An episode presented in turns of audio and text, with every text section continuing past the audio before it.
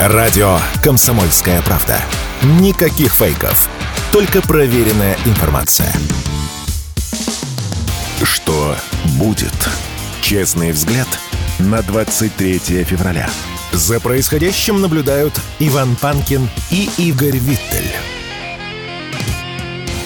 Здравствуйте, друзья! Здравствуй, дорогое отечество! В студии радио «Комсомольская правда» Иван Панкин. На связи по скайпу Игорь Виттель. Мы рады вас приветствовать. Поздравляем вас всех, не только мужчин, но и женщин, на самом деле, э, с Днем Защитника Отечества. А потому что сейчас многие женщины э, действительно участвуют в защите нашего Отечества. И я не вижу, кстати, ни повода, ни смысла и их тоже не поздравить с этим замечательным праздником, на самом деле. А перед тем, как мы начнем, я напоминаю, что трансляция идет на YouTube, канал Неопанкин, присоединяйтесь, пишите в чате, пожалуйста.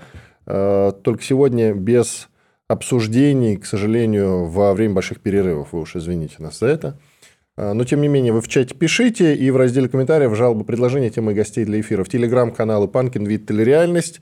И если вы больше любите слушать, а не смотреть, то есть больше любите ушами, что нормально, я уже обратился к лучшей половине человечества. Так вот, для этого есть сайт radiokp.ru, там кнопка «Прямой эфир» и, конечно же, замечательный агрегатор подкаст.ру. Начинаем. Что будет?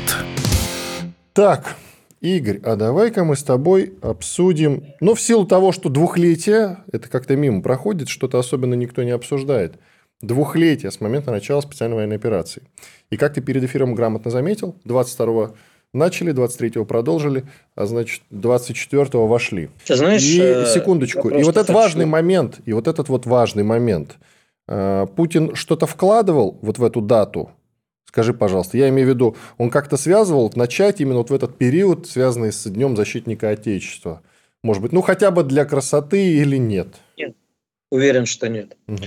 Объясню почему. А, мне кажется, что, ну, во-первых, давай вспомним 22 число. Если мне не изменяет память, 22 были признаны Донецкая и Луганская народные республики.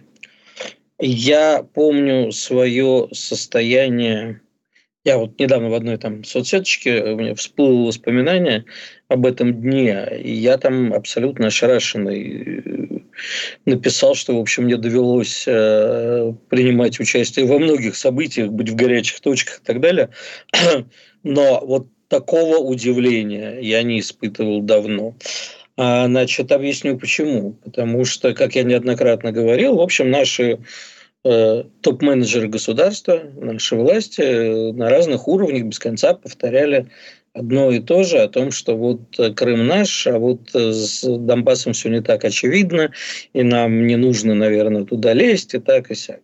Мне вообще сдается, и мне очень хочется верить в эту версию, что 24-го это началось исключительно потому, что выхода не было. Действительно не было выхода. Э, подожди, подожди. С этим надо разобраться отдельно. Что значит не было выхода? В смысле, они действительно... Значит, Ты веришь думаю... вот в эту версию, которая озвучивала, что они готовили нападение. Не в том, чтобы я... Э, смысл не в том, чтобы я как-то сомневаюсь в этом, но не все просто вот придерживаются этой точки зрения. Что на нас Значит, готовилось какое-то нападение. Я не уверен, что именно нападение готовилось. Я думаю, что просто э, если бы мы не сделали это 24-го, то э, на нас вот уже потом, понимаешь, готовилось ли оно до 22-го, я не знаю. Я думаю, что после заявления 22 числа э, у нас не оставалось других выходов, как другого выхода, кроме как, как говорят наши зарубежные партнеры, положи свои деньги туда, где твой род сказал, ну, отвечай за это. И э, иначе все могло быть совсем плохо. И второе, что говорит в пользу этой версии, мне кажется, мы на состояние 24 числа не были э, подготовлены. Это сейчас, вот как нам с тобой накануне сказал Паша Данилин, что вот легко там типа из сегодняшнего дня смотреть назад. Но обрати внимание... Ну, он цитировал Кличко, как известно. Ну, Кличко. Кличко иногда грех не, по, не поцитировать. Ну, Господь с тобой. У вас вообще э, политики э, Украины – это вообще неистречаемый источник лузов, особенно в мирное время, когда было, я же тебе говорю. Один э, покойный Геннадий Адольфович Кернес стоил. Кстати Царство. говоря, ты подкидываешь кому-то идею, составить сборник афоризмов, собственно, от украинской стороны, да, вот хотя бы Нет, за это десятилетие. Э, я думаю, я вчера с удивлением узнал, да, я сейчас на секундочку отвлекусь от э, прямой темы, вот вчера тоже Данилину напомнил про Добкина и Кернеса. Это два послед... последовательно мэра Харькова. Сначала был Допа э, Михаил Маратович Добкин, а потом Гепа Геннадий Адольфович Кернес, бывший пиарщик того же Михаила Маратовича. И у них был потрясающий ролик, я не знаю, видел ты или нет.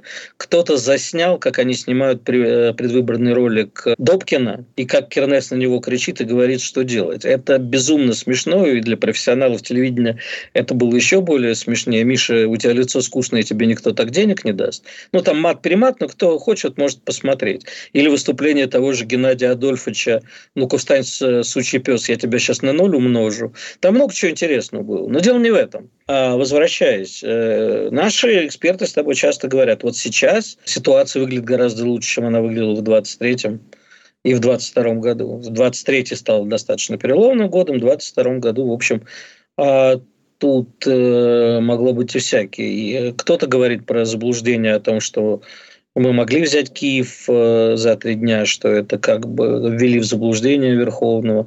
Кто-то говорит, что да, могли, но вот так как наш э, Артем Драбкин сказал, перебили бы мост, мы бы оказались в окружении. Поэтому я считаю в пользу моей версии, что по-другому быть не могло. Не то, чтобы у нас было оптимальное время для начала, но по-другому мы не могли. Не начали бы мы, а могло случиться что-нибудь упреждающее. Напомним, что Артем Драбкин у нас выступал накануне. Это историк. Э, друзья, вы можете на сайте kp.ru найти наше с ним интервью, и в текстовом виде в том числе оно там висит. Так что, пожалуйста, милости просим. Собственно, э, так это время... Это время прогнозов, Игорь. Это время прогнозов, потому что все чаще, я имею в виду, вот мы вступили в новую, скажем так, хоть и короткую, но так или иначе, в короткий промежуток эпохи новой, да, трехлетие я имею в виду, потому что понятное дело, что и трехлетие мы тоже отметим в каком-то смысле. Отметим хотя бы с точки зрения обсуждения в эфире. А, а может быть и четырехлетие тоже. А есть э, злые или не очень злые, но и недобрые языки, которые говорят, что это продолжится и 8 лет. Ты себе представляешь жизнь страны в условиях вот такой спецоперации, не будем говорить слово из пяти букв, да, которая происходит сейчас – как это будет выглядеть, если сейчас, вот даже на примере нашего эфира, мы постоянно зовем военных экспертов, все это для нас новости, мы это обсуждаем, но в какой-то момент у меня есть такое опасение, это все будет отходить на второй-третий план. То есть э, война, она же спецоперация, станет обыденностью. Ну, давай я тебе так отвечу. Во-первых, мы не знаем, что мы будем считать концом специальной военной операции, если не считать то, что нам обязательно об этом объявят. Это первое. Во-вторых, э, специальные военные операции, а может даже и предыдущими некоторыми событиями, в мире э, будут уже сдвинуты такие тектонические процессы, которые не позволят, э, на мой взгляд, долго находиться в этом состоянии. Э, такой конвенциональной войны, специальной военной операции в Европе, но поскольку с нами воюет НАТО, смело можно в данном случае говорить про войну. Значит, э, что тут можно сказать? У нас есть сейчас несколько реперных точек. Первое, как говорил у нас один товарищ, значит, я думаю, что это школьников. Мы сейчас повышаем ставки, и э, это может, ну, у нас несколько экспертов сказало, и на медне у нас говорил, по-моему, напомню, Матвейчук, э, о том, что как бы вот без этого тактического ядерного оружия, возможно, нам не, до, не доказать будет следующий шаг серьезности нашей, наших намерений. Второе. Насколько я помню, весной учения НАТО масштабные. Тот же самый Артем Драбкин, когда у меня был в реальности, он сказал, чувак, это может быть, э, скажем так, э, ой, вру, не Драбкин сказал, прости, пожалуйста, этот у нас был. Я понял, экономист. А, эм, Леша Пелько, что май может стать началом такого момента, что они предпримут очередной контрнаступ уже при поддержке западных своих союзников, и тогда ну, вопрос опять-таки будет решаться в лучшем случае тактическим ядерным оружием. А как Иран-Ирак какой-нибудь, не будет. Не будет мир долгие годы, и мы не будем долгие Давай годы. напомним нашим слушателям, что значит Иран-Ирак. Это Ирано-Иракская война. Она проходила, кажется, вот в 80-е годы, да, если мне память не изменяет, и шла 8 лет. И закончилась, по сути, ничем. Сначала одна сторона продвигалась вперед, потом отодвигалась назад, потому что продвигалась другая, и так вот несколько раз вот так вот. Там были другие проходило. причины. Там были другие причины и другие цели. Значит, э, в очередной раз повторюсь, то, что мы с тобой миллион раз повторяли. И э, вчера у нас, по-моему, в сборе межи мнения на этот счет опять разошлись. А нужна ли нам Украина целиком? И в этой ситуации будет ли освобождение Украины, э, или назови это любым другим словом, ну, ну я тогда бы не попасть под некоторые статьи назову освобождением – решением наших проблем. Денацификации, демилитаризации и главной проблемы а, преподания урока нашим западным партнерам о том, что с нами дальше так не будет. Отныне вы должны будете считаться с нашими требованиями и, возможно, дальнейшее отодвигание НАТО на Запад, хотя хотя бы и от дурных их мыслей получить Украину обратно и так далее. Просто если Украина не достанется нам целиком, она какой-то частью достанется кому-нибудь другому. Это важный момент, мы его еще обсудим, мы к этому еще вернемся. Иван Панкин и Игорь Виттель. Сейчас у нас небольшой перерыв, скоро продолжим. Радио «Комсомольская правда». Срочно о важном. Что будет? Честный взгляд на 23 февраля. За происходящим наблюдают Иван Панкин и Игорь Виттель. Продолжаем наш эфир. 23 число. Всех еще раз поздравляем э, с этим замечательным праздником. Так, э, Игорь, а да. давай про предателей поговорим. 23 февраля, мне кажется, самый подходящий день для обсуждения именно этой темы. Накопилось, к тому же, всевозможных новостюшек по этому поводу. Во-первых, они связаны с иноагентами. Мы с тобой уже обсуждали, но по расширению хотелось бы, конечно же.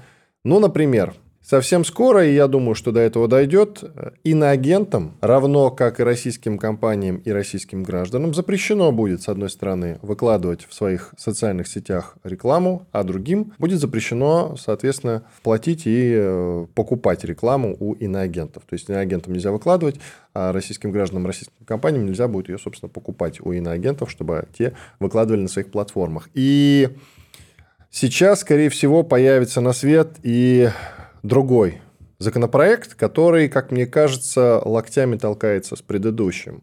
Он звучит следующим образом. Инагентам запретят вести социальные сети. То есть, ну, если есть один, зачем нужен второй? Опять все как обычно у нас. Я а... не очень понимаю вообще второе понятие, что да. значит идти на агентам вести социальные сети. У нас э, Telegram... Ну, срок это... за это будет, все, срок. А, прости, пожалуйста, ты много знаешь иноагентов, которые по-прежнему остаются на территории Российской Федерации? Ну, какая разница? Большинство из них, тот же, допустим, Венедиктов, я не знаю, где он остается, да, иноагент Венедиктов, но, не он, знаю, но он делает пометки, что он иноагент. Если он пометки делает, значит, он считается все-таки с законом, правда ведь? Значит, я считаю, что тут, как было сказано в старом пахальном анекдоте, пора уже определяться. Значит, определяться следующим образом. Мы с тобой миллион раз, опять-таки, говорили, уже устали, и мозоль на языке натерли, что и иноагентом у нас а, теперь только ленивого не называют, да, а, и это стало синонимом врагом народа. А, я считаю, что это абсолютно неправильно. Если человек получает действительно какие-то финансирования из-за рубежа на осуществление своей профессиональной деятельности, не гонорары за выступление где-то там, не за многое другое. Вот конкретно пусть знает, что он лоббирует интересы. Вот там есть какой-нибудь, допустим, фонд Сороса, журналист здесь открывает на эти деньги издания, и тут должна быть плашка. Это не делает его врагом народа. Мы знаем действительно СМИ, некоторые из них приняты иноагентами, которые, с одной стороны, вводят такую смуту все это общество, а с другой стороны, действительно занимаются нужными и правильными расследованиями. Вот давай разделять. Иноагент Шендерович, который открыто заявляет, что он то ли готов финансировать ВСУ, то ли уже финансирует. Это враг народа. Акунин тот же, да, допустим, экстремист-террорист. Да. Знаешь, ну, нельзя быть... Это вот такое большое разочарование. У меня всегда про Шендеровича иллюзий не было, но Акунин казался не глупым мужиком, и другие... Ну, как, а мне не казался, допустим. Но суть не в этом, Игорь. Тут важно помнить, что сейчас наша страна занимается переосмыслением своего небогатого относительно прошлого. Вот этого 30-летнего. Как мы пришли к тому, если даже сравнивать с Израилем, что у нас часть общества, которая в том числе питалась с руки государства, очень неплохо жила. Тот же Шендерович, вот Павел Данилин нам вчера открыто говорил, сколько раз он писал в Генпрокуратуру заявление, причем он неплохо-то, в общем дружит с законом разбирается в нем, как юрист, я имею в виду. Сколько раз он писал на того же Шендеровича э, в Генпрокуратуру? Несколько раз. Генпрокуратура как-то почесалась? Нет. А почему? А потому что,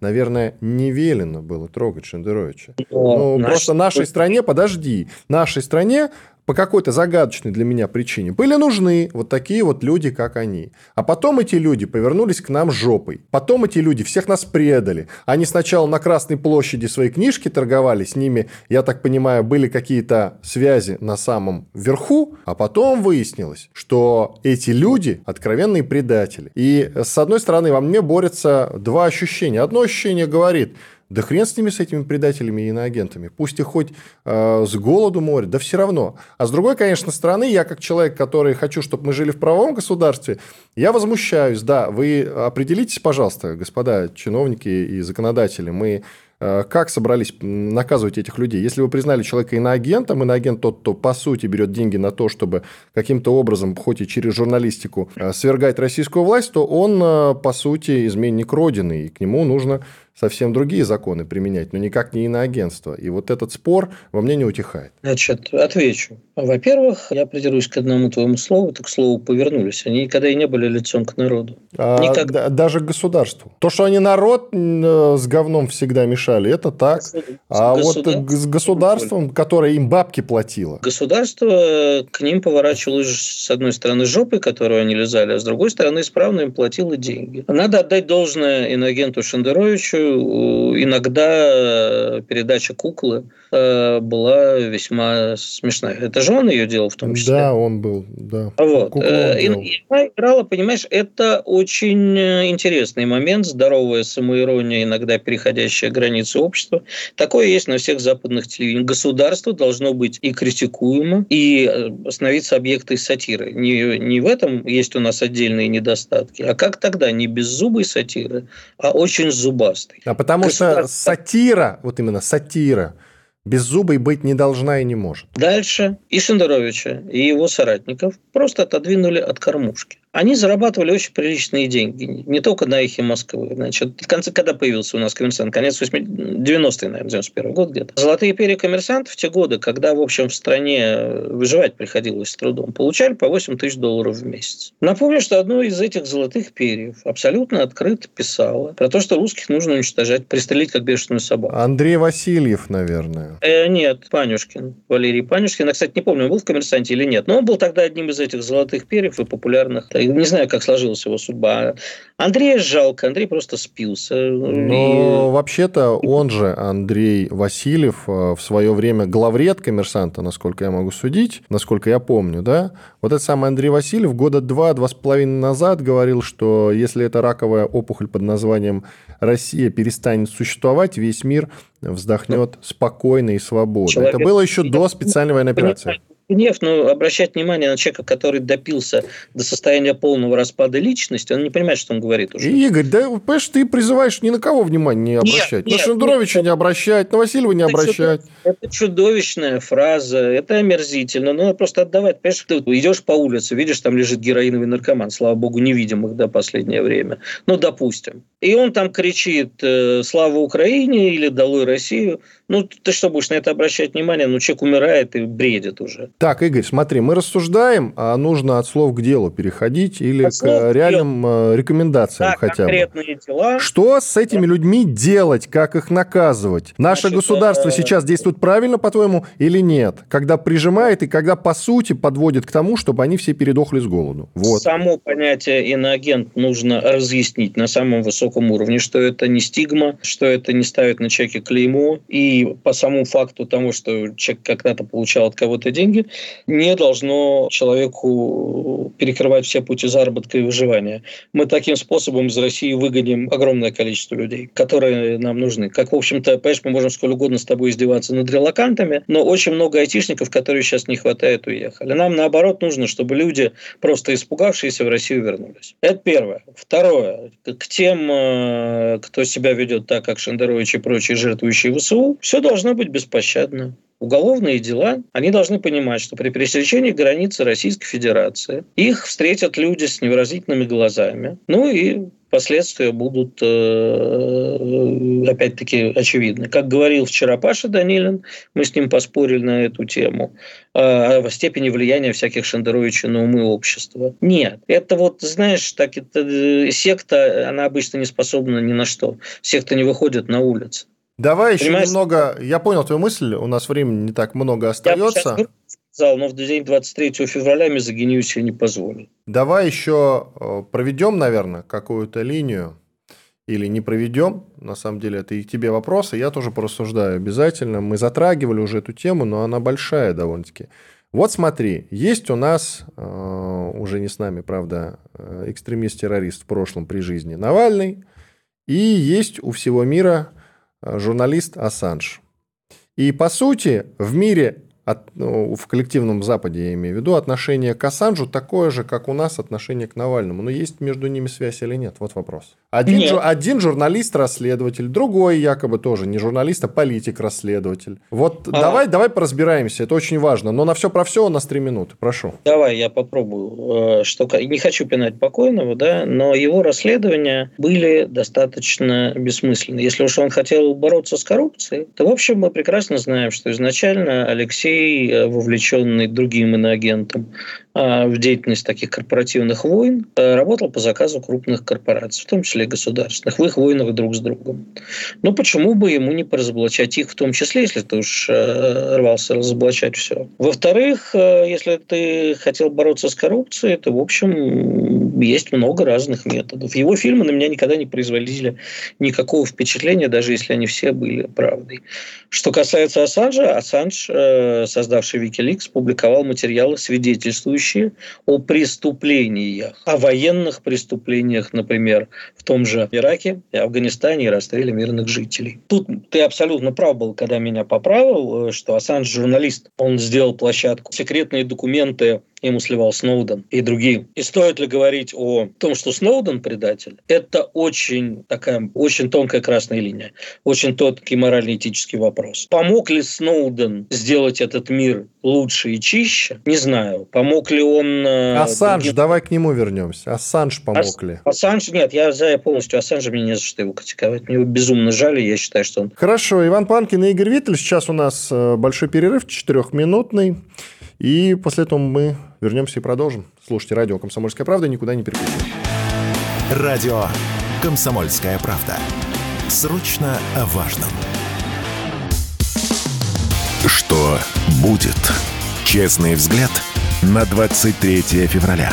За происходящим наблюдают Иван Панкин и Игорь Виттель. Возвращаемся в эфир, врываемся даже, можно сказать, с учетом того, что выходной день у многих. А мы в эфире. Иван Панкин, Игорь Виттель. К нам присоединяется Андрей Школьников, политолог, автор телеграм-канала «Геостратег», который я всем всегда очень искренне рекомендую, потому что и сам на него подписан.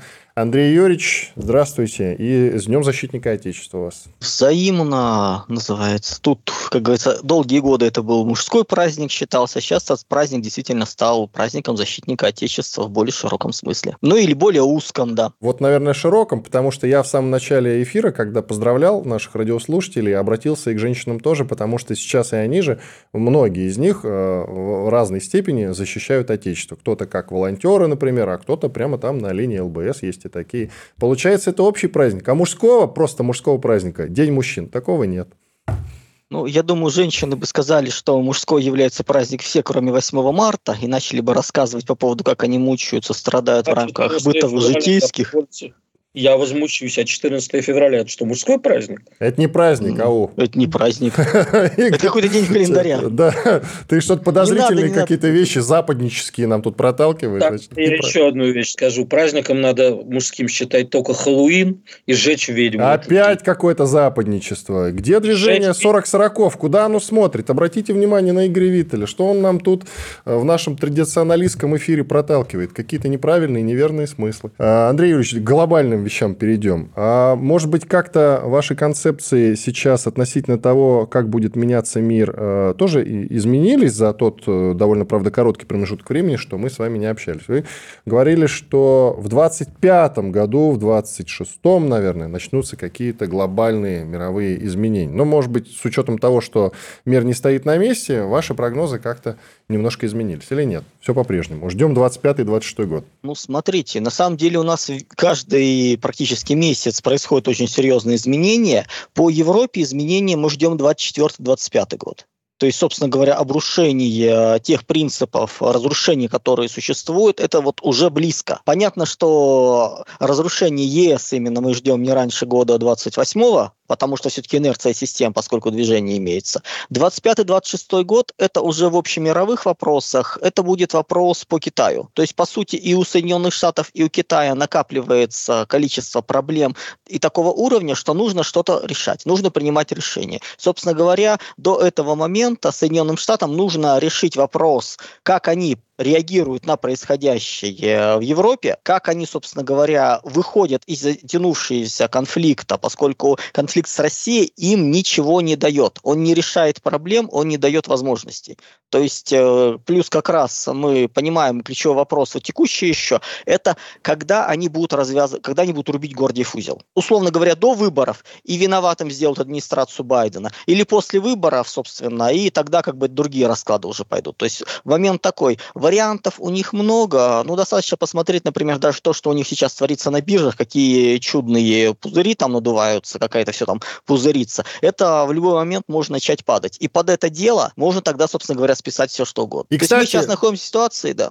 Э, нет, ну вы договорите, пожалуйста. Ну мы находимся в ситуации бифуркации, причем постоянных бифуркаций. Мы выбираем движение. Принципиально сценарии сюжеты не меняются уже долгие-долгие годы. То есть понятно, куда это было. Понятно, что мы, когда проходим, например, точку в 2020 году, не дают победить Трампу, и тогда запускается инклюзивный капитализм, борьба с глобальным потеплением и дальше по списку, неудачно. Ну, собственно говоря, сейчас они стоят перед выбором или что-то новое запустить, или вернуть Трампа с его антикризисным э, подходом, или или, собственно говоря, ну, попытаться еще раз запустить инклюзивный капитализм, но это на уровне практически чудес. То есть вот мы сейчас смотрим все эти точки и развлекаемся. Андрей, а подожди, подожди, Игорь, очень важно. Я сейчас вот как раз э, хочу озвучить мысль, которую мы обсуждали с Димой Егорченковым накануне, политологом, по поводу разворота в сторону глобального юга. А это, собственно, какая-то часть Азии, это африканский регион, южноамериканский регион. И мы, получается, сейчас, как э, та самая избушка, которая к лесу, то есть к саду Барреля, поворачивается э, задом, а, соответственно, к глобальному югу передом? Или, может быть, вы по-другому считаете? Мир не двухполярный. То, что называют глобальным югом, я называю обычно не Западом, это не является субъектом. Это некая масса различных игроков, полусубъектных, чуть более субъектных, менее субъектных, у которых есть общие интересы. Собственно говоря, поэтому говорить о том, что мы развернулись туда и попытаемся как бы с ним встраиваться, не совсем корректно. Мы пытаемся создавать, строить свою политику уникальную, интересную. В будущем это будет свой панрегион, который будет и не западным, э, то есть не ориентирован на Запад, но будет и не ориентирован на кого-то другое. Мы пытаемся найти себя, играть от себя. Да, это пока сложно, но, собственно говоря, даже тоже обращение Владимира Путина, по сути, к Западу, суть которого, ну, один из смыслов, мы не хотим, чтобы Запад исчез, Запад э, развалился. Мы не ставим себе целью его уничтожить. Вы уйдите отсюда, и, ну, соответственно, для вас это не будет большой потерей лица. Мы не будем будем пытаться э, акцентировать на этом внимание. У вас есть шанс. А скажите, Андрей Юрьевич, э, а что будет делать вообще Европа? Ведь у Европы э, с в 2022 году, окончательно, когда у нас испортились отношения, у нее исчез доступ к дешевым ресурсам. Где будет брать Европа дешевые ресурсы для развития? Ну хорошо, значит, отопление и прочее можно и дорогим СПГ. А вот э, с промышленностью то, что будет Европа, то есть для того, чтобы Европа дальше продолжала развиваться, как единое целое или как ряд стран, расколовшись на несколько блоков, ей нужны ресурсы. Ну, допустим, Восточная Европа частично одумается, Венгрия, Словакия, потом еще кто-нибудь примкнет, и будет сотрудничать с нами. Это первый вопрос. Второй, тут же возникает вопрос. А Китай, вот его же все э, логистические проекты строились ровно на том, чтобы построить альтернативную логистику в Европу. Там у него интерес. А сейчас получается, что, в общем, и Европа теряет покупательную способность. У нас сейчас ситуация абсолютно нелинейная. То есть вернуть как было не выйдет в принципе. Вот то, что мы наблюдаем по Европе из серии «Как им возрождать э, промышленность, которая рассыпается», решать вопросы, это вопросы для них являются на самом деле вторичными. В том смысле, что они даже перейти к ним не могут. То есть их уровень субъектности, их уровень э, принятия решений, независимых решений практически отсутствует. То есть отдельные страны, отдельные политики что-то могут. В целом Европа это аморфная структура, которая не способна ни на что. Которая раз за разом делает действия, которые ведут ее к самоубийству, но не способны этому сопротивляться. То есть уровень деградации управленческой, элитной э, дошел до предела. Поэтому говорить о том, что они будут делать, они будут пытаться выживать. И все хуже, хуже, хуже. Вопрос, в какой момент это посыпется. Нужна тогда в этом контексте. Что еще раз? Нам какая нужна Европа в этом контексте? Э, вечно разваливающаяся, такая слабенькая, то есть примерно как э, Соединенные Штаты видят нас. Давайте вы там будете слабеть, но совсем не развалитесь, а то вы нам там еще понадобитесь. А контролируемая Россия. Вот нам нужна зависящая от нас Европа, сильная Европа, которая будет с нами работать на равных, или какая еще? И какая Европа нужна Китаю? У Европы нет шансов э, за ну, чуть выше, чем чудесный, э, стать э, сильным игроком сейчас это ну, нужно очень много постараться, это несколько десятилетий, по сути, внутреннего реформирования, чтобы опять вернуться к силе. Поэтому мы говорим о том, что не то, что нам нужна Европа, а других вариантов Европы нет. Европа или очень слабая, или просто развалившаяся. По-хорошему, нас устроит оба варианта. У нас стратегии наши очерчивания зоны влияния к 30, к 30 году, ну, 28-30 год, она включает в себя любое состояние Европы. То есть у нас mm-hmm. нет принципиально вопроса, что с ней, как бы как это будет. Все равно поверх всех сценариев э, мы будем отгрызать свою зону влияния там. И, собственно говоря, наличие некой э, ну, самостоятельности, некого понимания неких собственных элит будут означать всего лишь, каковы будут э, соглашения, будем ли мы учитывать местные реалии или нет, и каковы будут границы влияния наши с востока, а, судя по всему, Британии с запада. Поскольку то, что не сможем а взять мы, Штаты сейчас идут на на перезагрузку по своим собственным проблемам, они полностью уходят из восточного полушария в итоге. Посмотрите, что они делают с Ближним Востоком. То есть то, что вы сказали по поводу выстраивания коммуникации Китай, э, Европа, на самом деле там не столько коммуникации, сколько просто поглощение всей экономики в свой большой панрегион было у Китая. Вот создавая проблемы на Ближнем Востоке, США, по сути, рвут связанность между Европой и Китаем.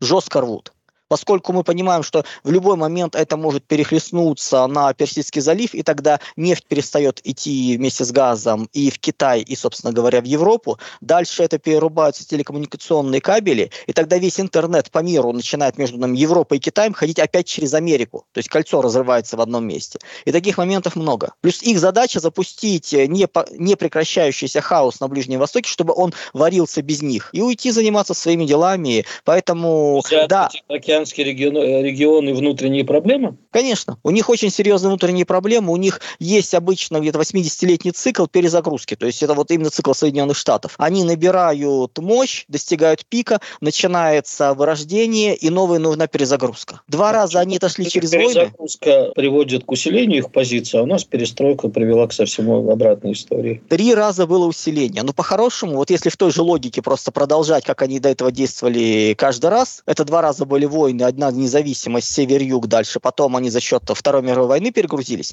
Сейчас им нужно было вот прямо в 2020 году уходить туда. То есть 2020 год нужно было вы, вытаскивать Трампа на второй срок, быстрая гражданская война и новое строительство, уже выход в новые уклады технологические, в новое развитие. Но они не пошли, испугались, не захотели, запустили инклюзивный капитализм, который не пошел.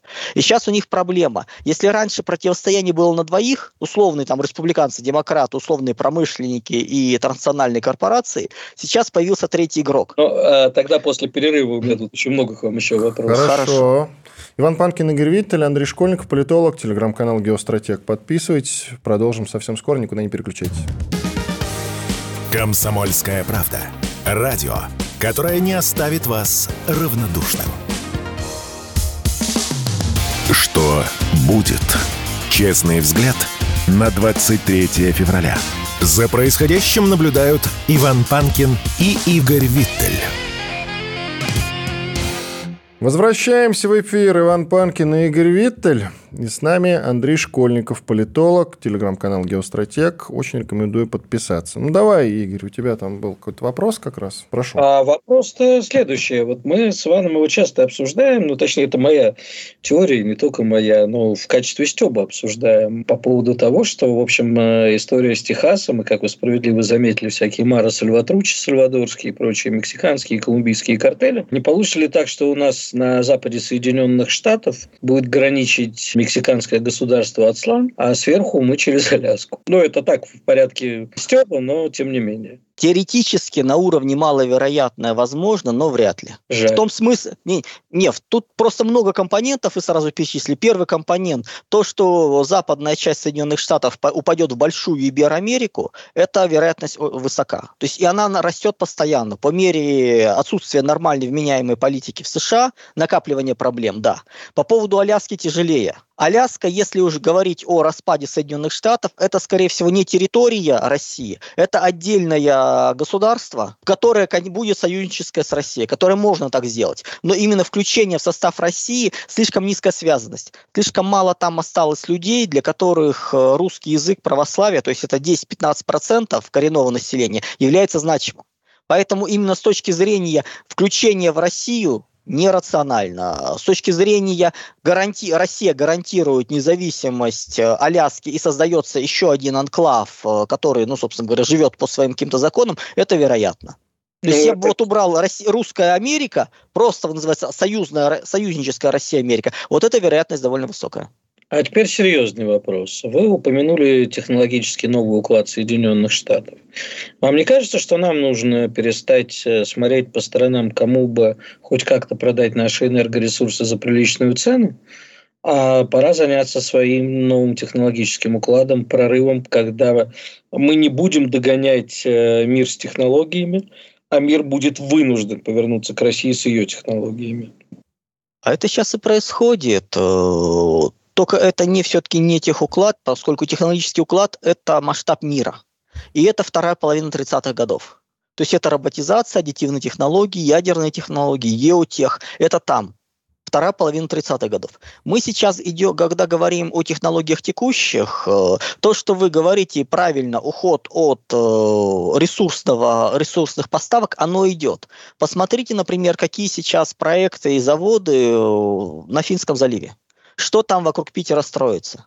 Мы пока этого не видим, поскольку эти проекты только создаются, 20 раз где-то, ну, планы конец 24-го, реально 25-й год, 26-й, очень большое количество именно объектов переработки будет введено в строй. И это только один кластер. Говорите, я имею в виду, что если чуть посмотреть назад, ну, практически все проекты таких наших э, более либеральных лет э, с институтами развития, они, ну, практически все, можно с грустью сказать, провалились. Они изначально строились как нежизнеспособные, они строились исходя из логики кооперации с Западом, исходя из логики, что мы сможем встроиться, нам позволят, что нет. Сейчас как раз мы создаем проекты в логике не опираться на внешние связи, внешние силы, максимально от них локализоваться если мы посмотрим, у России есть очень хороший задел, в частности, в индустрии, там, в четвертом укладе, в машиностроении, в индустрии. Ну, классический пример. Мы все любим вспоминать про Китай. Но Китай до сих пор вот за все вот эти десятилетия не освоил нормально работу двигатели. У них самолет пятого поколения летает на наших двигателях поколение 4 минус, экспортный вариант. У них космическая программа построена на то, что... На днях же да? у них полностью китайский самолет взлетел на наших Конечно, мотор. конечно. У них могут говорить что угодно, но пока это не пойдет в серию... Нет, CNN писал, mm. простите, что на врагов да. Полный, и они по этому поводу так э, подпустили жидкого, простите за выражение. Правильно, они... писать могут что угодно, но когда мы говорим, например, даже про гражданскую авиацию, был долгие разговоры, что мы создаем совместно самолет с Китаем, мы даем, делаем двигатели, сейчас ОДК Ростеховская вовсю, собственно говоря, эту, практически полностью всю линейку закрыла двигателей, то есть они выводятся. Мы ставим двигатели, но тогда они открывают нам свой китайский внутренний рынок. Они отказались, и они сделали, по сути, то, что делает, мы делали с суперджетом в предыдущие десятилетия. Собрали с миру все, что только можно. Но проблема в том, что если гражданскую технол... гражданские технологии им поставляли поколение на одно поколение, на пол поколения младше, ну, младше, чем самое современное, военные технологии им никто не дает. И доходит до смешного, что они чуть ли не на танки ставят двигатели от аэродромных тягачей. То есть вот так вот, потому что ничего другого нету. Космическая программа – это РД-120 двигатели, которые из Днепропетровска были в свое время куплены. РД-170 мы им продаем. РД-190 мы не продаем, ничего более совершенного у них нету. То есть это проблема, например, технологическая. Да, это красиво звучит, они периодически отчитываются о том, что они разработали что-то, но в серию это не идет.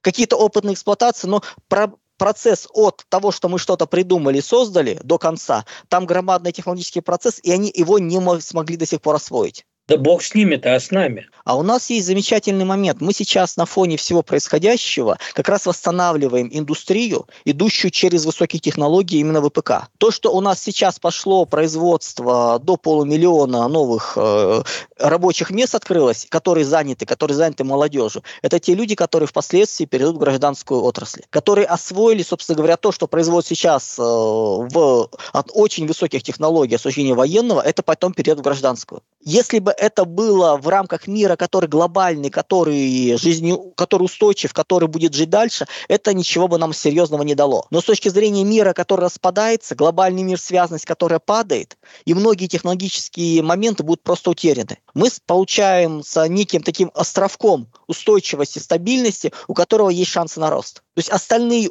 падают пока. Мы, пытаем, мы уже запускаем программы по возрождению после вот этого разрушения что никто, кроме нас, в мире не занимается. Да, это пока не очень видно, это не очень понятно. Понятное дело, что мы не говорим о полной авторкии и замыкании от э, экономики вообще в мире. То есть, как бы, мы говорим о том, что у нас исчезла полная зависимость от той же Европы, где у нас в основном были контакты. Мы что-то можем, собираем со всего мира. Что-то можно в Китае взять, что-то в Индии, что-то в третьих каких-то странах. Какие-то вещи начинают сам, сами создаваться. То есть развитие идет. Оно не идеально, но на уровне тех временных промежутков, ну, собственно говоря, те программы, которые запущены, они более чем перспективны. Но у нас есть это время. Перспективно, есть. это значит, что рано или поздно все будет хорошо. Есть у нас это время, поскольку, собственно говоря, вопрос противостояния США, Китая, их внутренние проблемы 25-26 год, к этому времени должны про нас забыть. Дальше еще несколько лет будет идти процесс распада мира и противостояния в том регионе. Китай претендует на мировое лидерство. Китаю нужна внешняя экспансия. США не могут этого допустить. А мы уступим говоря, если... Китаю, скажите, пожалуйста. До 30 -го года мы с Китаем являемся союзниками ситуационными. Э, Причем так, союзники или положительный нейтралитет. У больших стран не бывает постоянных союзников, постоянных врагов. После 30 -го года наши интересы и планы расходятся кардинально. Ну и, собственно говоря, мы будем каждый строить свои планы. Нет, То а сейчас этого... мы уступим Китаю, вот, э, позволим ему пройти вперед? Или все-таки э, будем как-то конкурентно бодаться? Мы сейчас не будем бодаться с Китаем, у нас точки пересечения очень сильно разведены. То есть мы договорились по тем вопросам, где мы пересекаемся, как мы взаимодействуем, ну, условно говоря, та же Средняя Азия. То есть как бы тут единым фронтом. Какие-то вопросы противостояния США единым фронтом. Те вопросы, которые для них чувствительны или для нас чувствительны, на ближайшие годы они разведены.